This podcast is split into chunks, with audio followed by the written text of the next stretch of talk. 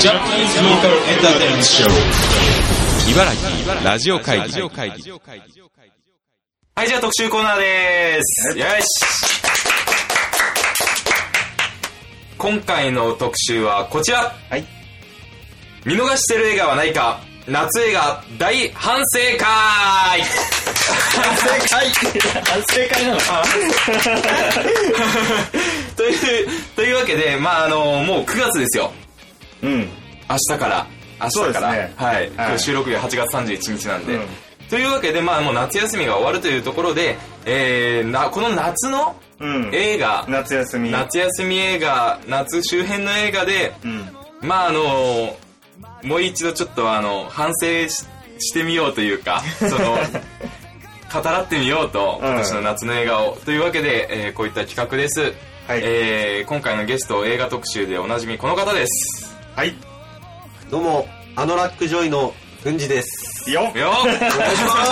お願いします。はい軍事ゴジラ会に続き。はいゴジラ会に続きはい。今回も映画ということで、というわけでまあねあのーちょっと興行収入1位だった、うんうん。まああのー大体7月から8月にかけて、はい。映画を中心に取り上げていきたいと思うんですけれども、はい。ちょっとまあ公開順番はちょっと関係なく、ううん。ん。まあ、まずは、あまずは、れですよね。はい。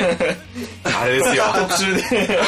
途中で。何回目だっけあれ3回目ぐらいの放送第三回の。うん第3回のはい。ゴジラ特集のゴジラ特集。反省会ですね。はい。ゴジラはねゴジラゴジラは、アメリカ版ゴジラ、はいい、かがでした？あヒデ見た？見てないんだよね。あ見てないかうん。そうもう予告がねうんものすごかったからねそうですね。そう、予告は見たんだけど、すごいかっこよかった。そういかがでしたか軍司君？ゴジラ、かっこよかったですね。かっこよかっゴジラ、かっこよかったですね。いやっぱそこなのか。いやいや、もう、やっぱりそこ、怪獣映画っていうのそう、怪獣を見に行くものなんで、ああ、なるほど。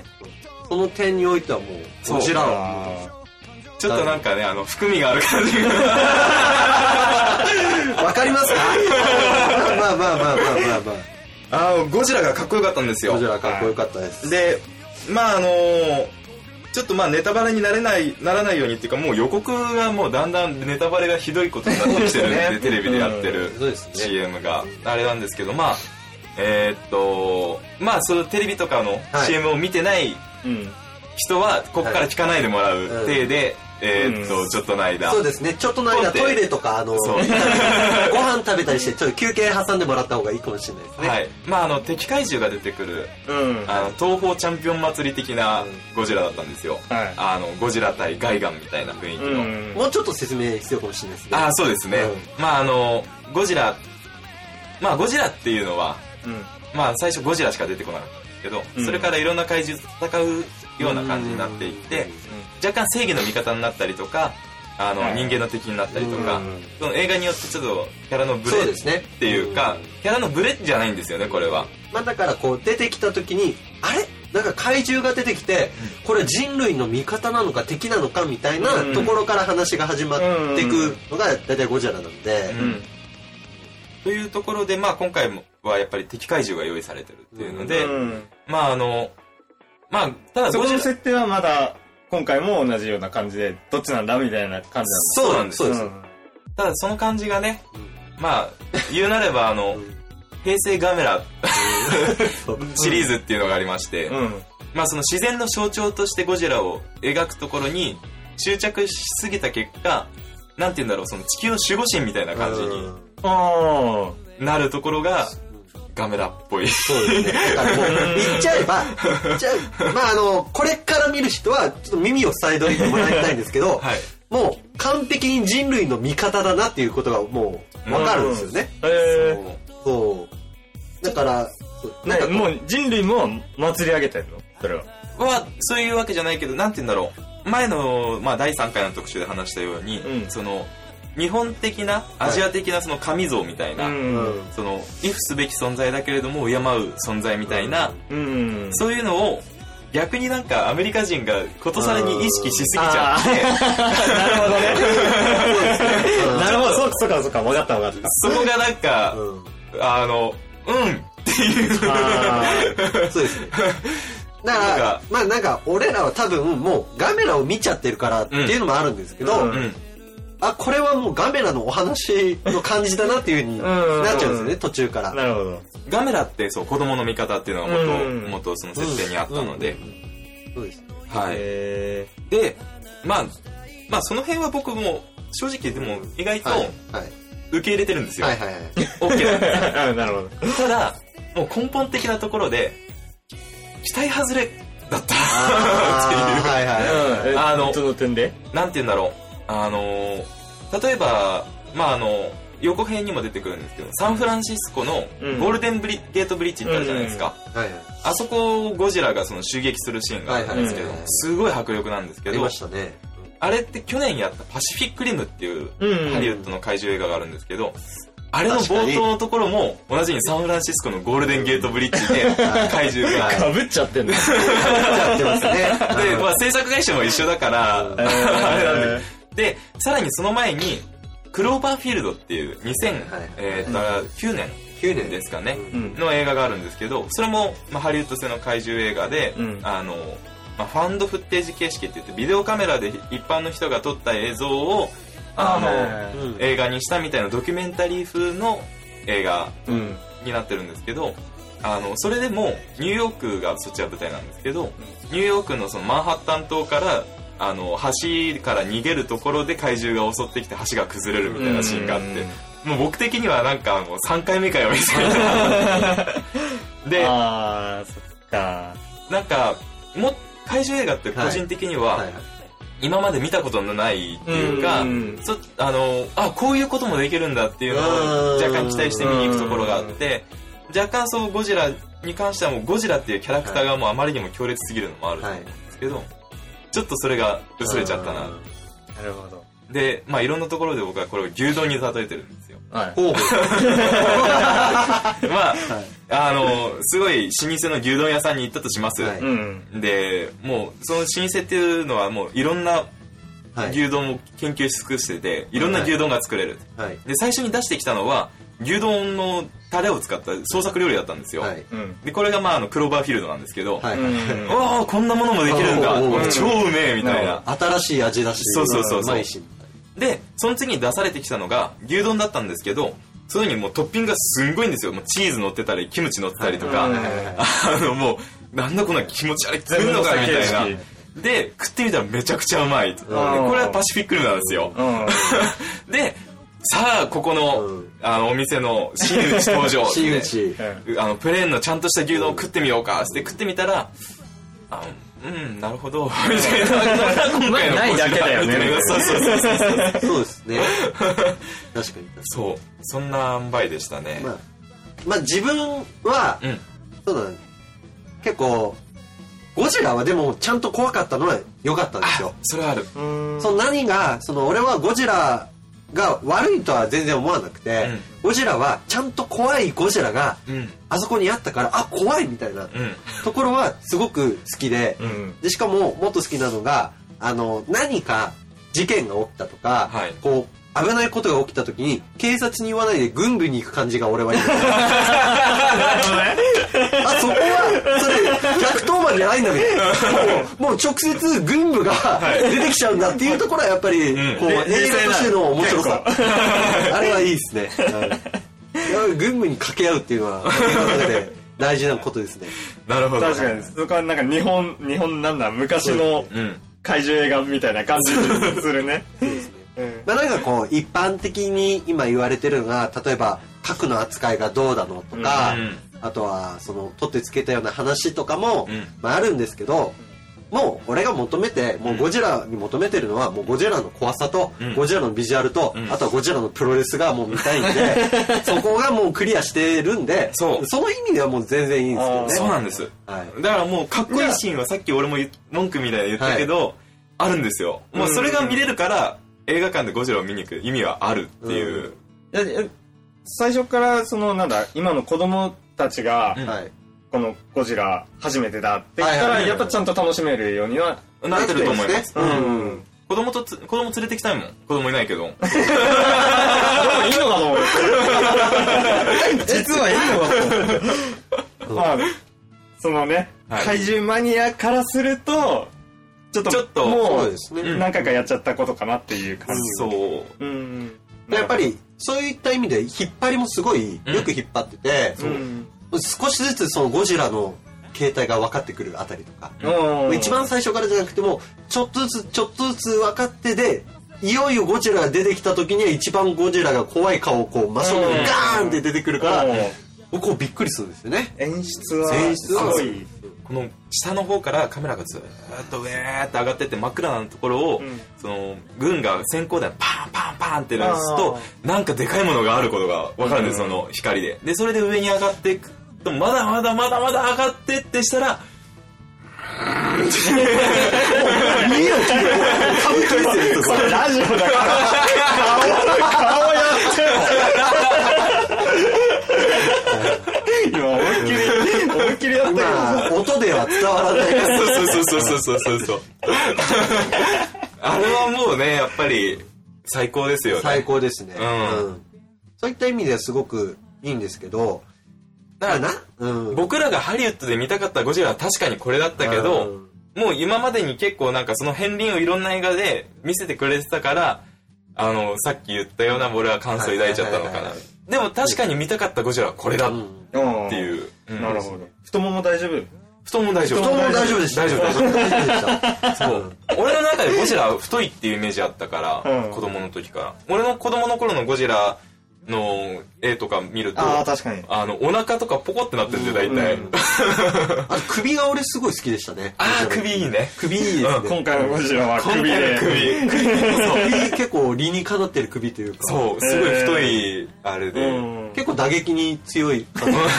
そうです。前回はね、その足が綺麗だったっていう話がありましたけど、前のハリウッドゴジラは。そうですね。第3回を、エメ、エメ文字ですね。そうですね第三第回3はい回のを聞いてもらって、はい。そのぜひ聞いてもらって。で、その、ゴジラ、この辺で、そうです。で、そのまあ、ゴジラをあっさり抜き去ったのが、まあ、強いはいあの映画ですよ。はい。思い出のマーニー。思いのまスタジオジブリ。あっさりはい。抜いたん見まですしたね。はい。はい僕見れてないんですよ、まだ。はいいや、それがちょっと残念で、早く話したいんだよ。そう、いろいろ。申し訳ない。米林あの、監督。僕、全然見てないんですけど、前に、あの、ジブリははい絶対欠かさず見るようにしてて。はいはいはいうん。まあ、マーニーは俺はすごいいい映画だなってうん思いましたね。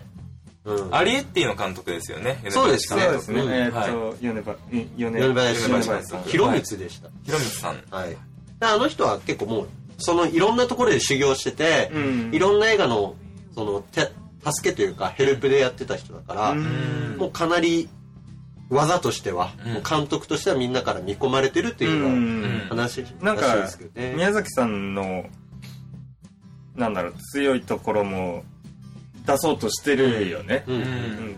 五郎さんとかに比べると、うん。俺、お父さんもはい。天才だから。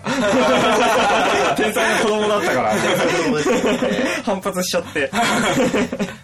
あの、まあ今回あの、マーニー、まあ見てないんですけど、はいあのーちょっといろんな話聞くと、はいすごいあの、なんだ、作る時に、はいまあ宮崎駿監督はまあ一人で机にこもって、はいはい絵コンテを一人で描いてみんな原画マンに、あの、できたところからはい書けって言って、うんで、書かせるみたいなのやったんだけど、米林監督はもう話作りをもうディスカッションしながらスタッフと作っていったっていうところで、すごいピクサーみたいな作り方になってるって聞いたんですよね。うん。俺は、うんあの、思い出のマーニーがいいなと思ったのが、うんそのやっぱりジブリのアニメを見るときって、うん。気持ちよさなんね。ああ、はい。うんアニメの気持ちよさなんですよ。うんうん。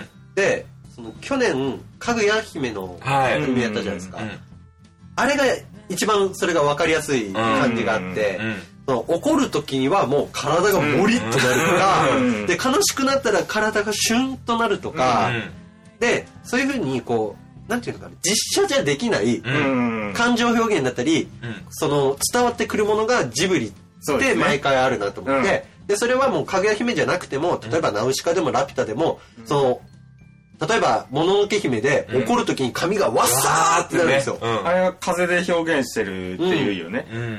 うん。とかさんの映画は。そうですね、そう。でその思い出のマーニーもまあこれから見る人もいるだろうし、うん。まああんまりこうシナリオ云々には言わないと思うんですけど、その現実かこう許可わからないうん。世界の話になるのかならないのかなっていう時、うんうん。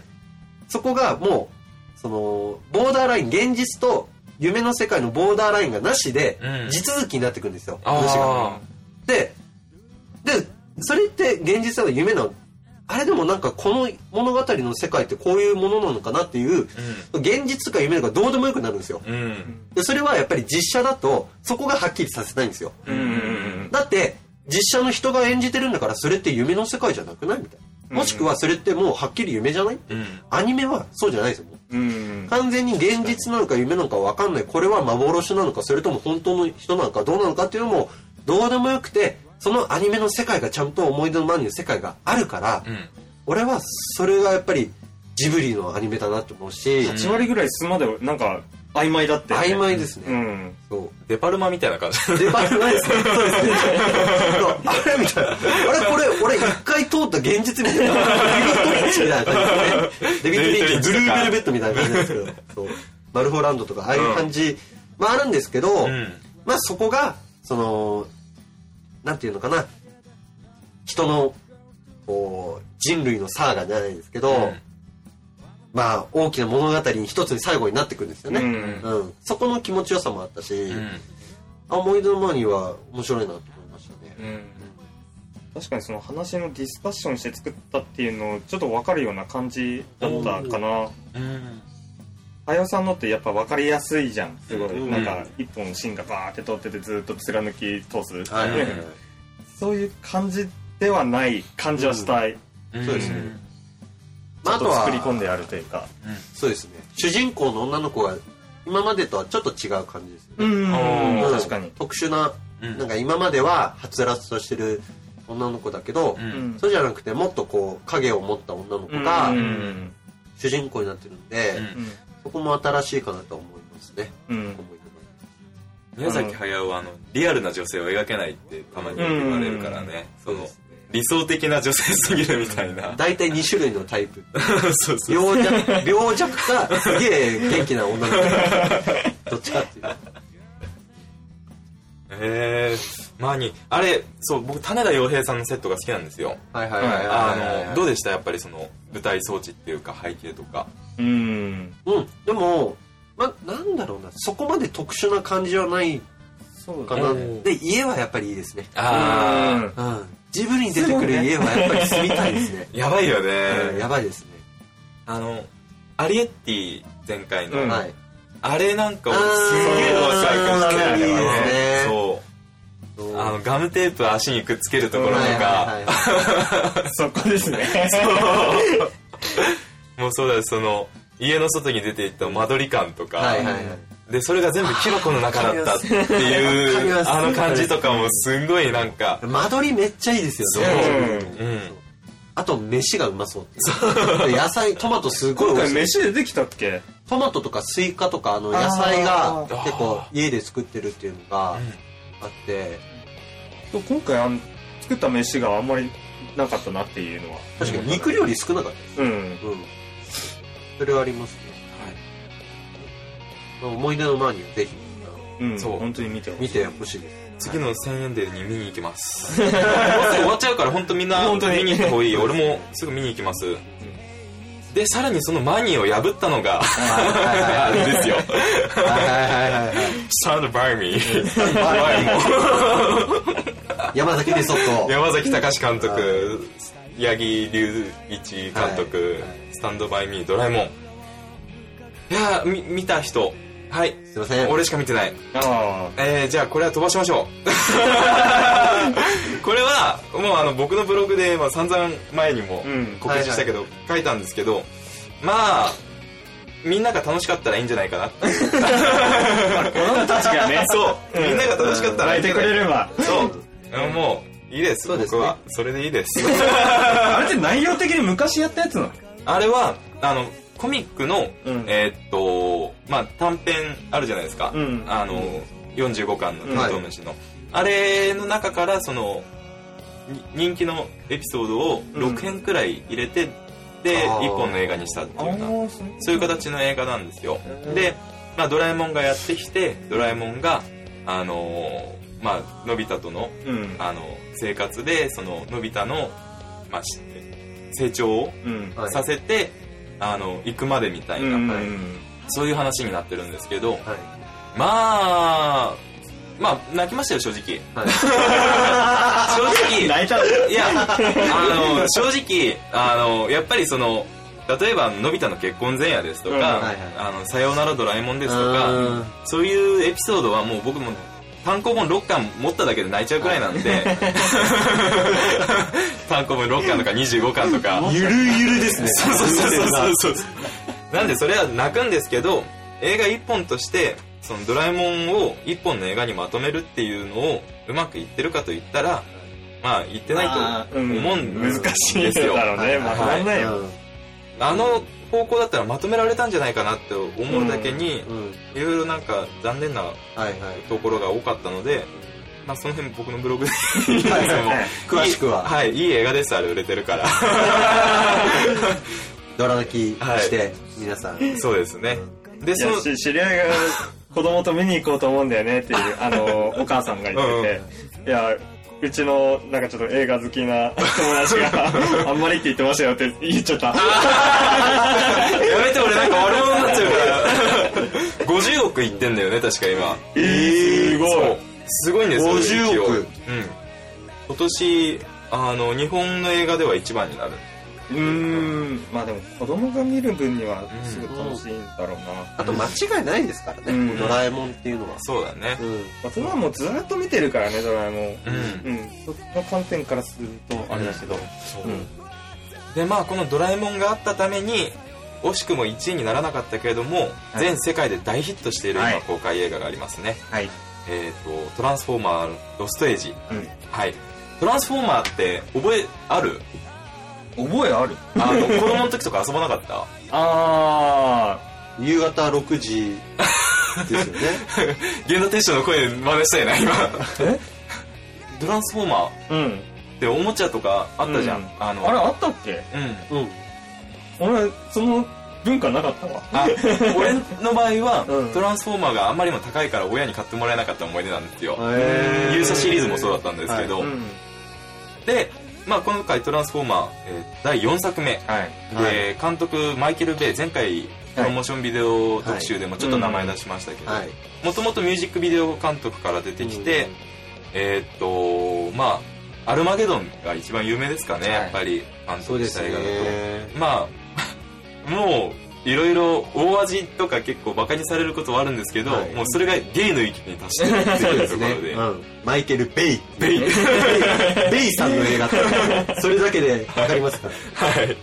でちょっと僕見れてないんですよ、はい。あ見てないんだ。うん。どうでした？えっと君自分だけですかね見てる、うん。はい。ロストエイジはそうだな。まあ前前回のその3シリーズ を見た上でこれを見たらまあいつもの感じといえばいつもの感じなんですけど、んただそのいつもの感じがいいんですよね それがいいんですよねそれがいいはい。なので、まあこんなもん、まあこういうのが来るんだろうなーって見て、あ、やっぱりこの感じ。この感じですかね。で、あのーまあ言っちゃえば、そのトランスフォーマーっていうのは楽しいのは、もう、ロボですよ。ロボ、うん。ロボが変形したり、ん。こうわちゃわちゃ戦ったりするところをこう見て、あ、かっこいい。まあそうですよね。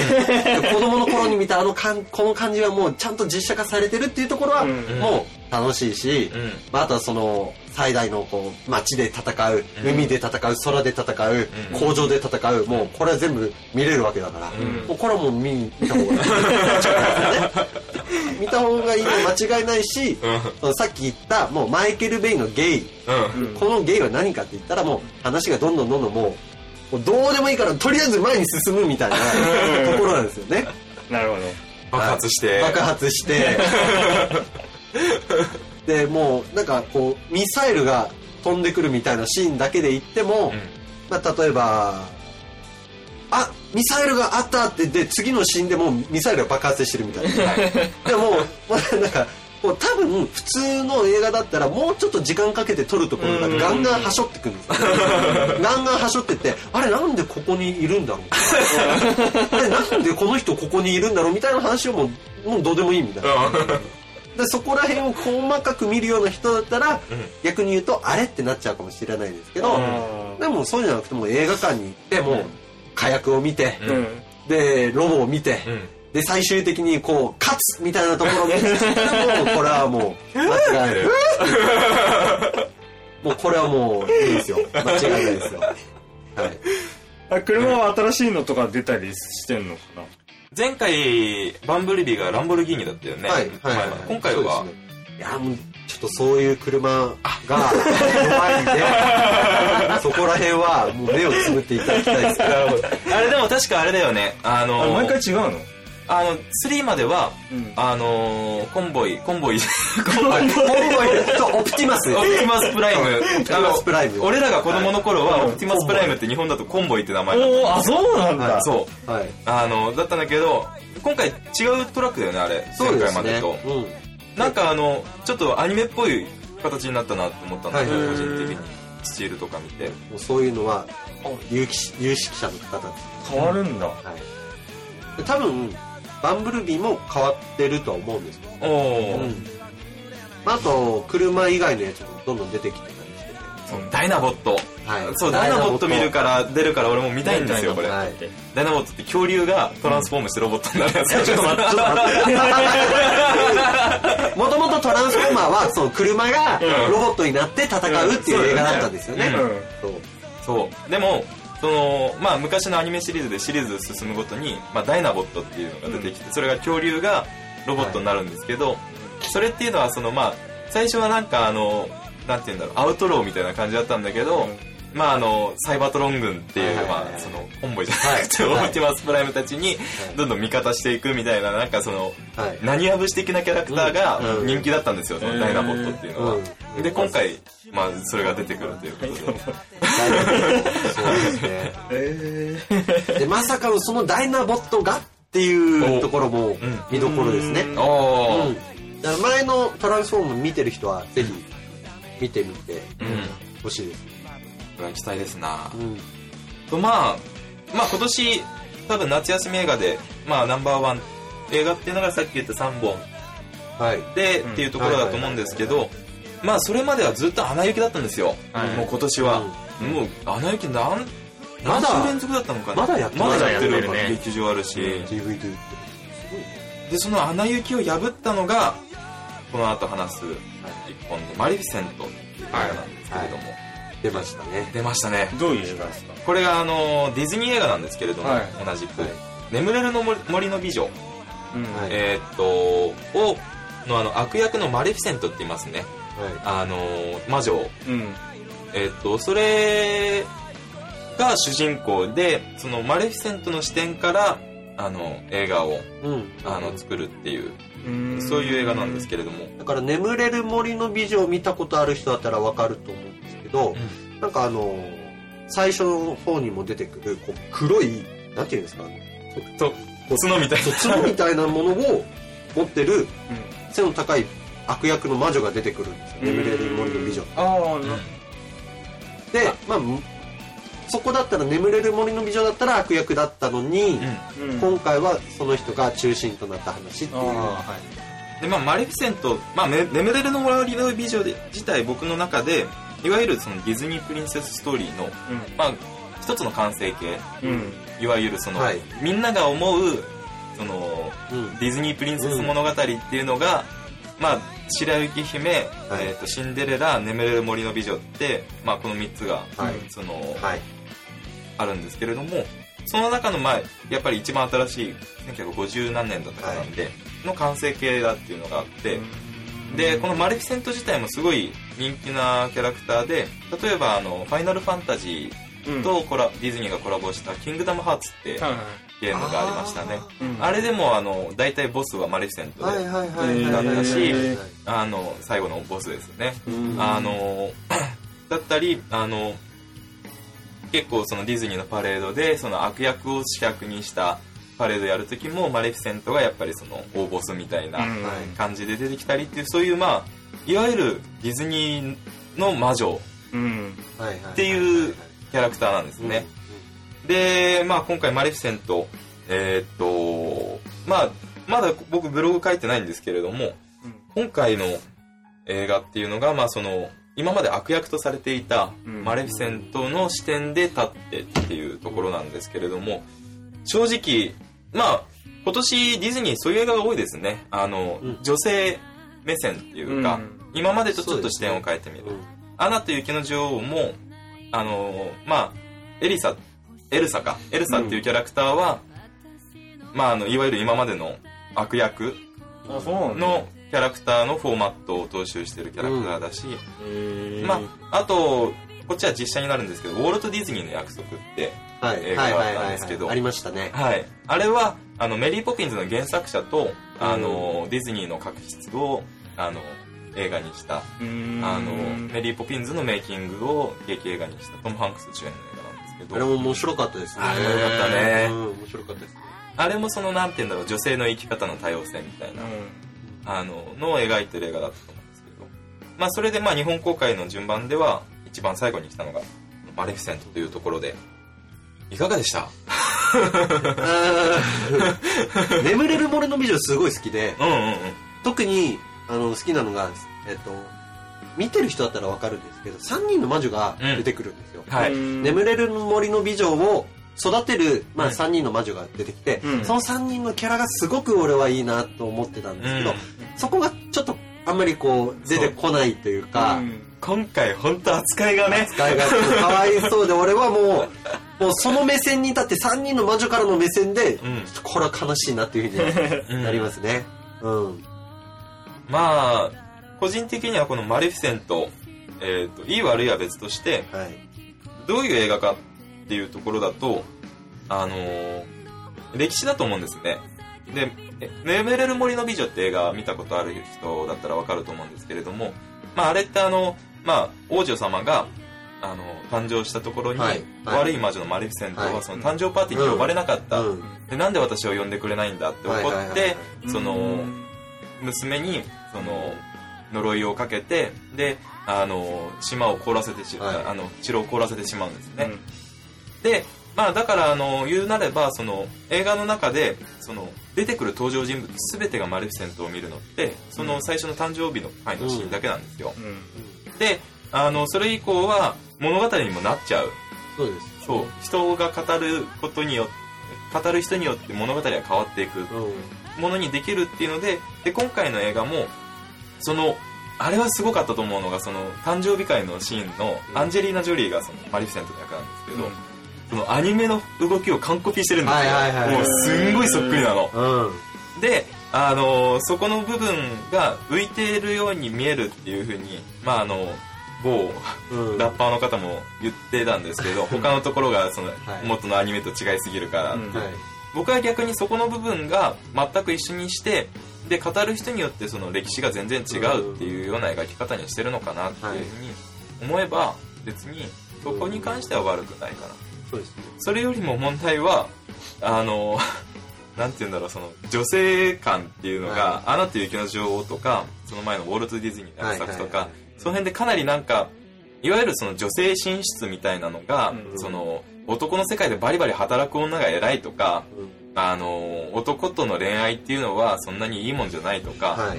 あのそれ以外にいいものがあるみたいな、うん。それの一辺倒になってたのが「うん。うん。アナ雪」とかでそういうわけじゃなくて、うん。いろんなその愛の多様性みたいなのがあるって言ってたのが若干この「マリセント」の映画だと元のそのなんて言うんだろう。女の人はその主張するべきだみたいな、それの一辺倒のうんその偏ったところに戻っちゃってるのがなんかよく好き好きじゃないなという。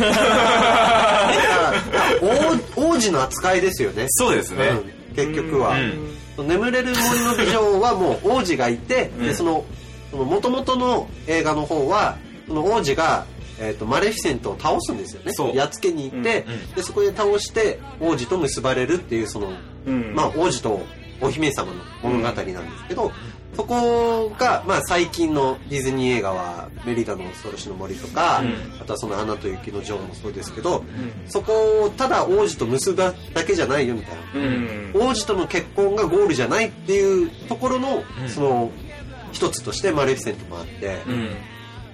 そういった意味でこうもうちょっと王子そうお王子の人生王子がね本当にねバカすぎんですよ。王子王子いちいちバカすぎますそう。ね映画の最初の方に出てきてこれちょっとネタバレになったらなると思うんで、ちょっとまああれなんですけど映画の最初の方に出てきてで終盤にまた出てくるところでその最初道に迷ってるところで出てくるんですけど終盤の方でもう一回出てきた時にまだ道に迷ってるんですよ。お前この1時間くらい何やってたんだって結構いい年だぜって言ってそうそうそうそう。王子結構大人になってるよまあそんなあれで。まあ男はそういうもんっていう感じのの世の中になってきたのかな？そうですね。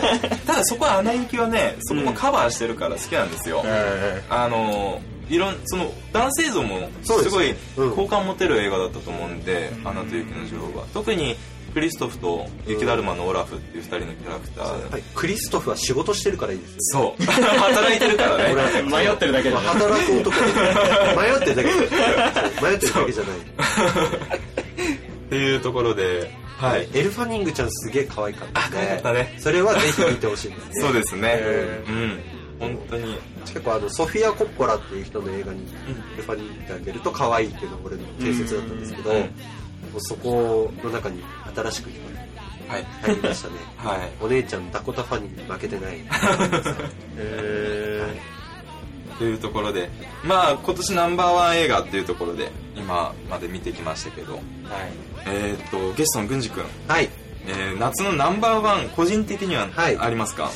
個人的なナンバーワンの映画ですね。はい「はあ世界に一つの彼女」という映画がありまして。超見たかったやつ。えー。まあ皆さんこういろいろ今だったら「流浪に剣心」だとか、うん。あとは「ドラえもん」ですとか、まあちょっとこう洋画が好きな人だったらトランスフォームだったりあトランスフォーマーだったり見に行くと思うんですけど、えー個人的にはもうこの「はあ世界に一つの彼女」をみんなに見てほしいなとうん。思っていまして、そうです。ねどこから話せばいいのか監督はスパイク・ジョーンズ監督ですね。なはい、はい。そうですね。この人も PV 出身の監督で。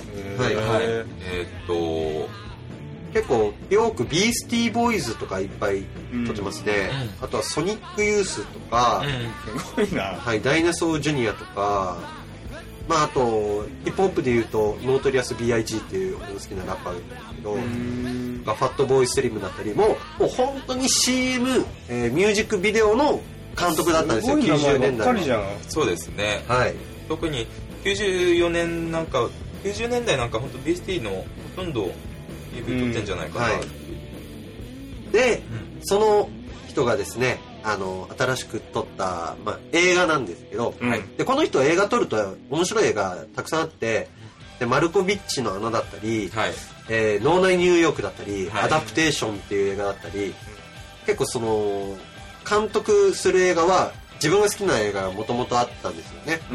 で、その上で、この「はあ世界に一つの感情」を新しくやるっていうので、もうこれは見に行かないとと思う。うん怪獣たちのいるところも好きああ、怪ですよね獣というのいいでですね。うんはい。この間もちょっと話してたけど。はいで、その「はあ世界に一つの感情」っていうのが、はいまあ話的に言うと、ちょっと SF なんですよ。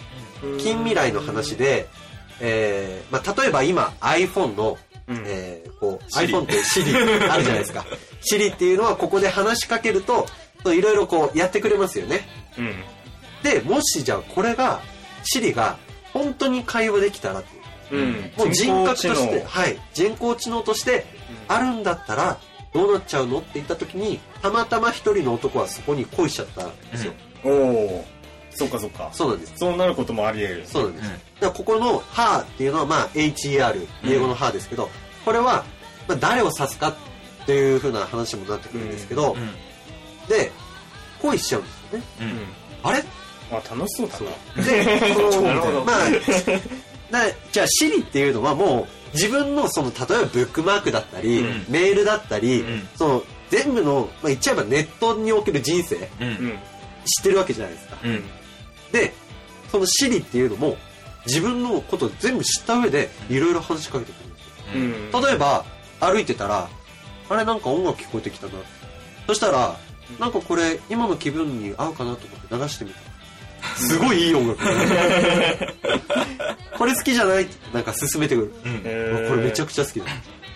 もう全世界の中で誰よりも自分のことをしてくれてるのが、この OS のシリちゃんなんですよね、うん。でそのあ世界に一つのが世界で一つの彼女の中の、うん。その OS っていうのはまあ会話するんですけど、うん。そこの声がもう俺らの女優、えースカーレット・ヨハンソンスカヨハですね。俺らの女優。俺らの。もう大体お 俺たちのスカーレット・ヨハンソン。俺たちのスカーレット・ヨハンソン。まあ今ルーシールーシーやってますからね。やってますあはでその、えー主人公がホアキン・フェニックスっていう俳優で、はい。でずーっとそのスカーレット・ヨハンソンのコンピューターとずーっと会話していくんですけどでそこなんていうのかなもうリアルなんですよ会話が。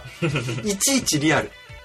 でいちいちリアルでもうこういう会話するんだろうなこういう風に話すんだろう。絶対未来になったらこういう風になっちゃうんだろうなっていうところがこの映画の中で見れるっていうのと、まあ、個人的にはやっぱり脚本というか人物のサブキャラクターとかもすごく魅力的な人が多くて。で例えばうーんそうですね。自分と同じような境遇になる仲いい女の子だったり、うん。あとはその主人公の男の人の元嫁の人がいるんですけど、これルーニー・マーラーって言って、えードラゴンタトゥーの女の子はいはいはいいますよね、の人とかがこう元嫁で出てるんですけどその人との会話っていうのもめちゃくちゃもうリアル。えー。でその映画としての話うん。もすごくその最最後ぜひ見てほしいのはその主人公の仕事っていうのがあって、うん。でこれはなんとなくずっとその仕事もその話の中で続いていくんですけどその仕事とあとはその主人公の生活っていうのが一番最後キュッと収まるんですよ、えー。自分の実情と自分のやらなくちゃいけないことをやってることっていうのが、映画の中で最後シュッとなった時になんとなくこう気持ちいいというか、うん。あこの映画面白いなっていうふうになるんですよね、うん。SF っぽいヒューマン未来のヒューマンドラマみたいな。ラブコメもありますね。コンピューターとの恋みたいな。